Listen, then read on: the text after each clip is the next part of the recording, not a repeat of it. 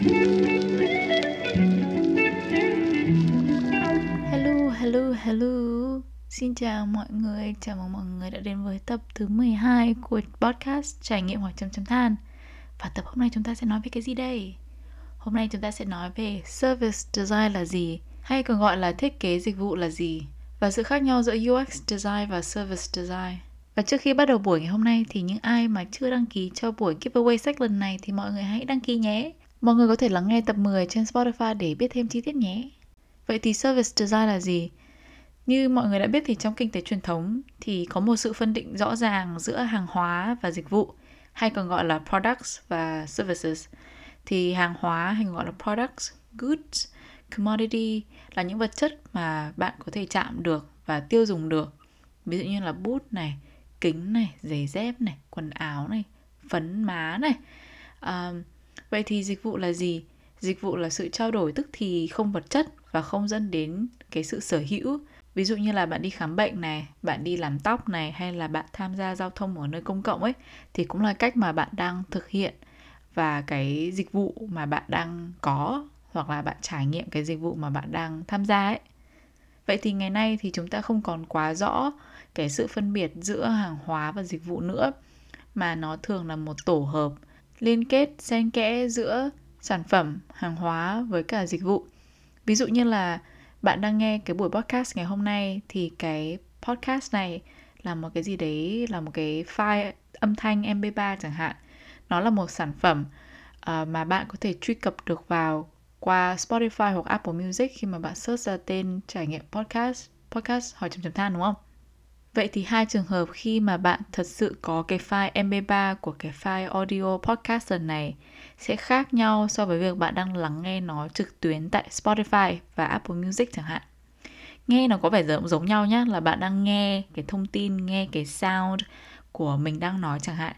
Nhưng mà nó là bản thể là hai thứ khác nhau hoàn toàn. Một cái là bạn có cái file đấy trong tay. Bạn có cái file đấy trong document file của bạn chẳng hạn. Nhưng mà bạn sẽ khác hoàn toàn so với việc bạn đang lắng nghe nó trên streaming nó trên Spotify hoặc là trên Apple Music. Vậy thì mình thử đưa một cái ví dụ khác nhá. Ví dụ về một cốc Starbucks đi. Thì ví dụ bạn đi mua một cái cốc Starbucks cà phê đi thì việc mà bạn cầm trên tay cái cốc Starbucks đấy, cái cốc Starbucks đấy là một sản phẩm. Cái việc mà bạn trả tiền cho cốc cà phê rồi có cái cốc đấy là một hình thức của cái dịch vụ. Người barista mà làm ra cốc cà phê đấy là những người thuộc cái dịch vụ đấy đang làm nghĩa vụ của họ để hoàn thành ra cái cốc cà phê và đưa cho bạn. Và cái dịch vụ này cũng bao gồm việc kiếm được thu nhập tiền, ví dụ như là 5 đô từ cái cốc cà phê mà bạn đặt mua ở Starbucks đấy. Bởi vì đến cuối ngày, cái transaction, cái dịch vụ này thì bạn không sở hữu cái cửa hàng Starbucks đấy. Bạn cũng không sở hữu cái người mà làm ra cái cốc cà phê đấy cái của bạn có đó chính là bạn tham gia vào dịch vụ trả tiền cho dịch vụ để có cái sản phẩm trong một thời gian nhất định. Đấy là khi mà bạn hoàn thành xong cái cốc cà phê đấy. Còn tất cả những cái uh, yếu tố còn lại thì bạn không sở hữu nó. Vậy có nghĩa là bạn có cái sản phẩm và bạn đang đặt, đặt được trong một cái ngữ cảnh của dịch vụ service mà Starbucks đưa ra cho bạn. Vậy thì cái điều rút ra được ở đây có nghĩa là Starbucks hoạt động dựa theo một cái hệ thống sản phẩm và dịch vụ.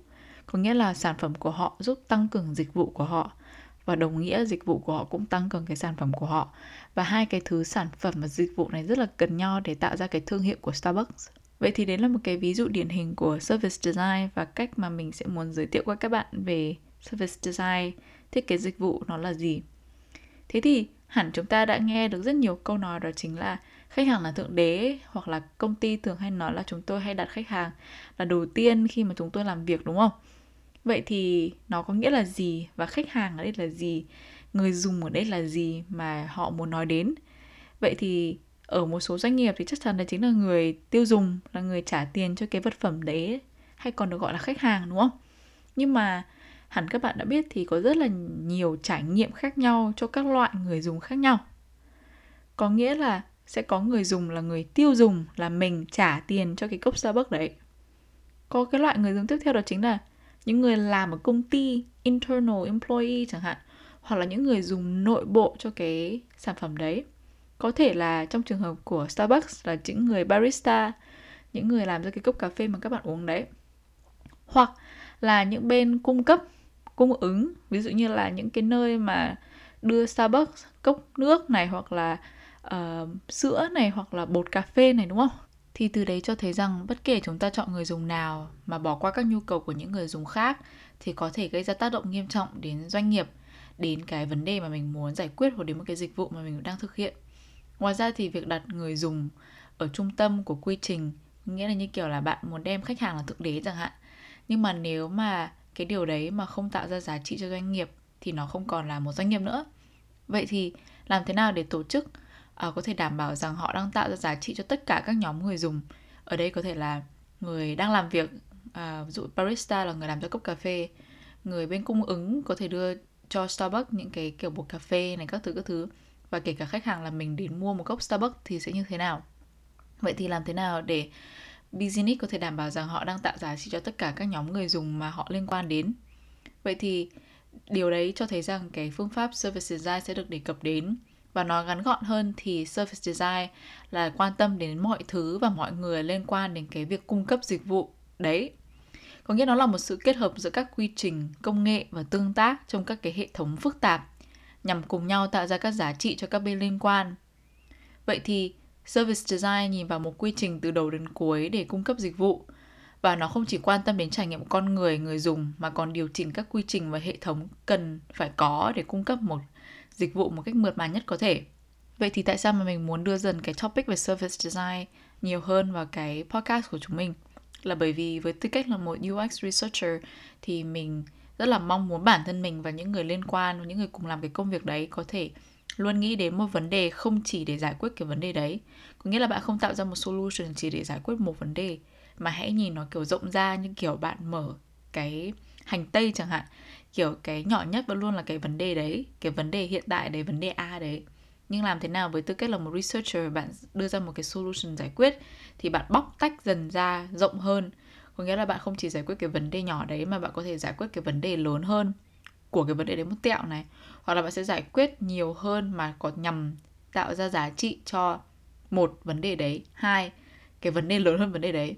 Ba, kể cả cả cái tổ chức organization business mà hiện tại đang có cái dịch vụ hoặc là vấn đề mà bạn đang giải quyết. Vậy thì câu hỏi ở đây rằng service design khác gì hay là giống nhau như thế nào đối với UX UI thì theo mình và cái nhận định của mình cho rằng service design không chỉ quan tâm đến UX UI không chỉ quan tâm đến cái tương tác của người dùng đối với cái sản phẩm đấy mà còn uh, tương tác với khách hàng ở đây có nghĩa là customer experience user và customer experience hai cái khác nhau nhé và cũng liên quan đến cái trải nghiệm của nhân viên có nghĩa là employee experience. Vậy thì UX UI này, customer experience này, employee experience này.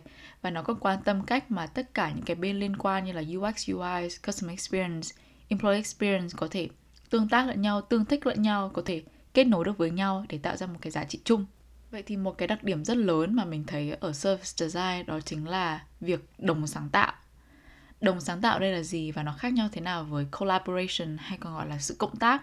Nghĩa là đồng sáng tạo nghĩa là co-creations, nghĩa là sự khác biệt giữa collaborations và co-creation. Thì cộng tác collaboration có thể nghĩa là, có thể hiểu nghĩa là sự tham gia của người dùng và các bên liên quan khác trong, ví dụ trong buổi phỏng vấn này, trong buổi workshop này, trong buổi làm việc nhóm này. Sau đó sẽ tạo ra một cái cái gì đấy chung, ví dụ như là tạo ra một cái nhân vật người dùng persona này, user story để user mapping này tuy nhiên cái hoạt động thiết kế chính nó lại chỉ phụ thuộc vào designer chúng ta.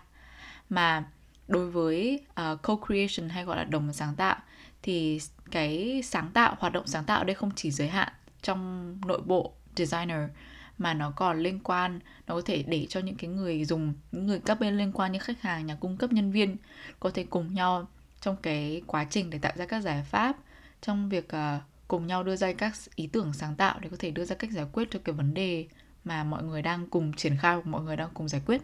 Thế thì service design có bao nhiêu khái niệm chính và mỗi khái niệm có những cái lưu ý gì? Thế thì mình có thể tóm gọn lại rằng service design thiết kế dịch vụ có khoảng 6 khái niệm chính và mình sẽ muốn bóc tách các khái niệm ra để mọi người có thể, kiểu, cùng hiểu với nhau nhé. Thì cái thứ nhất đó chính là front stage và backstage có nghĩa là sân khấu và hậu trường. Thì theo như các bạn đã biết, thì dịch vụ này diễn ra theo thời gian các bạn đến Starbucks các bạn mua xong rồi các bạn sẽ nhận được sản phẩm đấy mọi thứ diễn ra theo chu trình, quy trình thời gian và một số phần của dịch vụ sẽ được hiển thị cho người dùng dịch vụ. Những phần này gọi là kiểu sân khấu chính. Có nghĩa rằng cái việc mà bạn nhìn thấy barista làm ra cốc cà phê, bạn cầm trên tay cốc cà phê, bạn trả tiền, bạn nhìn thấy cốc cà phê đấy xong bạn uống cái cốc cà phê đấy là những thứ mà bạn nhìn thấy được thì đây gọi là sân khấu. Có những cái gì không nhìn thấy được gọi là hậu trường. Có nghĩa rằng cái việc mà bên cung cấp A đưa bột cà phê cho Starbucks để kiểu làm ra cái cốc cà phê đấy, chắc chắn là bạn sẽ không nhìn thấy cái bước đấy. Hoặc là vào buổi đêm này barista sẽ phải dọn dẹp cửa hàng kiểu chuẩn bị cho ngày mai như thế nào đấy là những thứ mà bạn sẽ không nhìn thấy thì cái đấy gọi là hậu trường những ai từng làm diễn viên hoặc những ai từng làm MC hoặc những ai đã từng đứng trên sân khấu hẳn sẽ kiểu hiểu rõ cái mà mình đang muốn nói có nghĩa rằng hãy nhìn nó như kiểu một uh, cái sân khấu. Um, cái gì mà bạn nhìn thấy bên ngoài là cái sân khấu của những cái gì mà bạn không thấy bên trong. Những cái technical những cái vấn đề bên trong những cái những người làm việc đằng sau cánh gà đấy thì là hậu trường. Vậy thì chúng ta đã có sân khấu này hậu trường này thì chúng ta sẽ cần phải cái gì nữa nhỉ? À, diễn viên. Vậy thì diễn viên ở đây không phải là ý mình muốn nói là diễn viên nam diễn viên nữ mà ở đây là những cái sự vật sự việc nhằm thực hiện hóa những cái quy trình, cái dịch vụ này, thì chắc chắn là sẽ là những cái diễn viên ở đây có thể là con người và cũng có thể là những cái digital systems, ví dụ như là cái máy móc này, cái điện thoại này, cái app này, cũng là những cái hệ thống mà nhằm thực hiện hóa cái dịch vụ mà mình đang có. Thế còn cái khái niệm tiếp theo là gì? Thì khái niệm tiếp theo ở đây là touch point và channels. Touch point còn gọi là điểm tiếp xúc hay còn gọi là điểm chạm. Channel là kênh. Thế thì touch point, điểm chạm, điểm tiếp xúc là những cái khoảnh khắc tương tác giữa bạn và khách hàng hoặc là giữa dịch vụ và khách hàng. Tương tác ở đây luôn xảy ra qua một uh, giao diện hoặc một kênh. Các kênh channel đây có nghĩa là những cái thứ như là nhân viên của bạn này bản thân bạn này các trang web của bạn này tài khoản mạng xã hội này. Tóm gọn lại là kênh ấy là một cái nơi là cái phương tiện để cung cấp cái dịch vụ đấy. Một điều mình muốn lưu ý là đối với touch point điểm tương tác nó không nhất thiết phải là một cái tương tác gì đấy vật lý. Và ví dụ ở đây mà mình có thể muốn đưa ra có thể nghe dễ hiểu hơn về touch point và channel, điểm tương tác và kênh ở đây có nghĩa rằng, ví dụ một hôm mà bạn đang rất là đói, xong rồi bạn đang muốn tìm kiếm một cái quán ăn và ăn buổi tối hôm đấy chẳng hạn, rồi bạn vô tình nhìn thấy được cái review ở một quán ăn gần nhà, rồi bạn quyết định đi đến cái quán ăn đấy và ăn. Thế thì cái review, cái khoảnh khắc mà bạn nhìn thấy cái review của cái quán ăn đấy thì nó là một điểm tương tác, một touch point. Còn ví dụ đối với kênh thì ví dụ như cái quán ăn đấy quyết định rằng họ sẽ marketing của họ trên truyền thông mạng xã hội này, hoặc là trên các nhà báo như là kênh 14 chẳng hạn, thì cái cái việc mà họ làm như thế, cái việc mà họ đăng tải cái marketing, họ giới thiệu bản thân họ trên cái trang mạng xã hội kênh 14 đấy thì gọi là các kênh. Đối với touch point và channel thì các bạn sẽ nhìn thấy nhiều ở những cái customer journey hoặc là những cái service design blueprint. Cái khái niệm thứ tư là chu kỳ, cycles hoặc là life cycle, thì như các bạn đã biết là nhu cầu dịch vụ của người dùng không biến mất khi dịch vụ hoàn thành, và nó thường xuất hiện lại sau một tín hiệu nhất định. Có nghĩa rằng ví dụ như là bạn đi ăn, đúng không? Nhưng mà bạn sẽ đi về. Bạn chỉ khi nào đi ăn tiếp, nếu mà bạn đói, thì cái khoảnh khắc mà báo với bạn là bạn cần phải ăn ăn ấy, đó chính là bạn đói, đó là tín hiệu mà nói với bạn. Thì đấy gọi là tính chất chu kỳ. Thường thường thì người dùng hay là bản thân mình này, hoặc là kể cả ở bản thân bạn nữa, thì hẳn là mọi người đã trải qua hầu hết các, rất là nhiều các loại dịch vụ trong đời chẳng hạn. Nhưng mà cũng sẽ có những loại dịch vụ mà bạn trải qua rất là nhiều lần. Và thường thường thì những cái trải nghiệm với dịch vụ đấy thường thay đổi và phát triển hơn. Thì người ta gọi đấy là life cycle. Như một quy tắc tổng quát thì việc hoàn thành một cái dịch vụ tốt bao gồm các yếu tố kích hoạt này, nhằm tập trung vào người dùng để khiến người dùng có thể quay lại với dịch vụ đấy. Có nghĩa là khi mà bạn đi ăn thì phải ngon, xong rồi dịch vụ phải tốt thì bạn mới quay lại để ăn, đúng không? Xong còn rẻ nữa. Nhưng mà ví dụ là quán ăn tự dưng một ngày nào đấy bạn đang quay lại hôm nay tháng sau, tháng tới bạn quay lại. Nhưng mà quán ăn không còn ngon nữa, dịch vụ không còn tốt nữa thì bạn sẽ không quay lại nữa. Thế thì khi mà bạn nhìn một cái chu kỳ thì bạn có thể biết rằng có những cái yếu tố gì giúp người dùng tiếp tục sử dụng cái sản phẩm hoặc sử dụng cái dịch vụ đấy. Và những cái yếu tố gì khiến cho người dùng không còn dùng cái sản phẩm và dịch vụ đấy nữa. Tiếp tục đối với cái khái niệm thứ năm thì nó là journey hay còn gọi là hành trình này, sự di chuyển này. Thì như các bạn đã biết là dịch vụ thì thường diễn ra theo thời gian. Thì điều này có nghĩa rằng người dùng dịch vụ trải qua cái dịch vụ đấy theo một khoảng thời gian nhất định thì nó là một cái sự di chuyển à, một cái hành trình.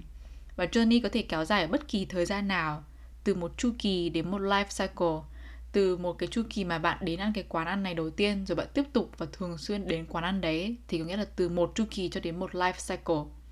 Và khi mà bạn tạo ra bản đồ journey thì nó rất là tiện ích cho à, uh, UX researcher có thể nhìn thấy được một cái phạm vi và độ phủ sóng của một dịch vụ hoặc một sản phẩm nào đấy.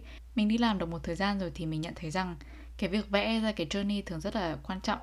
Tại vì nếu mà bạn muốn propose hoặc là bạn muốn đề xuất cái ý tưởng của bạn cho một bên nào đấy hoặc là một bên PM hoặc là manager của bạn chẳng hạn thì khi mà bạn có thể nhìn thấy được cái quá trình giá như thế nào à, và bạn có thể giới thiệu được tổng quát được cái cái setup cái ngữ cảnh của cái sản phẩm hoặc dịch vụ mà bạn đang có để từ đấy bạn có thể đề xuất thêm những cái ý tưởng mới.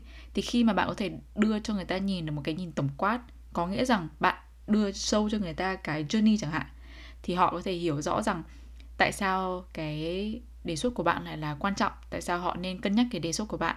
Tại vì cái đề xuất của bạn có thể sẽ trả lời được những cái gì đã diễn ra phía trước cái khoảnh khắc đấy trong cái quá trình journey, hoặc có thể cái đề xuất của bạn lại rất là có lợi cho những cái journey phía sau.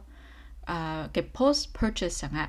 Thì khi mà bạn có một cái journey à, và bạn vẽ nó ra bạn liệt kê hết những cái gì liên quan đến cái quá trình đấy thì nó sẽ rất dễ dàng trong việc một bạn đề xuất ý tưởng hai là bạn có thể khiến cho người ta nhìn thấy được cái phạm vi cái tính bao quát cái độ phủ sóng của một quá trình hoặc của cái tầm ảnh hưởng của một sản phẩm hoặc của một dịch vụ. Và cái khái niệm cuối cùng đó chính là customer này consumer này user này mình coi nó là những cái diễn viên uh, những cái bên trả tiền hoặc là trải nghiệm cái dịch vụ đấy. Ở đây không có nghĩa rằng những cái người tiêu dùng bình thường có nghĩa là mình trả tiền cho cái cốc cà phê đấy mà còn có thể là người tiêu dùng ở đây đó chính là những cái người làm việc ở một công ty hoặc là những cái bên liên quan có liên quan đến cái dịch vụ đấy thực sự trải nghiệm cái dịch vụ đấy chẳng hạn. Ví dụ như là cả cái quá trình mà các bên cung cấp bột cà phê cho uh, Starbucks thì cái dịch vụ mà họ đang trải qua, cái trải nghiệm mà họ đang trải qua nó như thế nào. Bởi vì những cái người cung cấp cái bột cà phê đấy lại chính là cái user chính của cái dịch vụ trải nghiệm mà Starbucks đang đưa ra đối với bên cung cấp đấy. Thế thì ở đây rằng khi mà bạn có thể phân tách ra được cái consumer, cái customer, cái user ở cái dịch vụ này là gì thì nó sẽ giúp bạn dễ dàng hơn hình dung ra được cái quá trình nó sẽ như thế nào, cái journey sẽ như nào, cái hành trình nó sẽ như thế nào và cái chu kỳ điểm tương tác nó sẽ như thế nào nữa tại vì sao? Khi mà mình nhắc đến khi mà bạn có thể phân chia được cái loại user thì nó sẽ dễ dàng hơn là bởi vì ví dụ trong một cái project mà bạn đang làm liên quan đến cái hành trình mà bạn có thể onboard uh, một nhân viên mới vào công ty thì chắc chắn rằng bạn muốn đảm bảo rằng cái nhân viên vừa mới vào công ty có thể có cái máy tính này có thể dù có tất cả mọi đồ dùng mà họ cần. Nhưng mà trong lúc đấy thì họ cũng cần phải làm những cái training mà bạn uh, giao chẳng hạn hoặc là làm những cái uh, courses để có thể bắt đầu những cái cái khóa học để có thể bắt đầu cho cái công việc của họ. Vậy thì việc đảm bảo cái onboarding process nó đầy đủ và nó thống nhất. Và đấy là một cái ví dụ điển hình cho một uh, dịch vụ service design cho employee experience hoặc là internal experience. Rồi thì thôi. Thế là hết phần khái niệm rồi nhá. Thế thì cuối cùng rằng chúng ta sử dụng những cái gì để thiết kế dịch vụ service design? Thì một cái tin tốt đó chính là những cái gì mà bạn thường sử dụng trong UX thì đều có thể mang đến và sử dụng trong service design.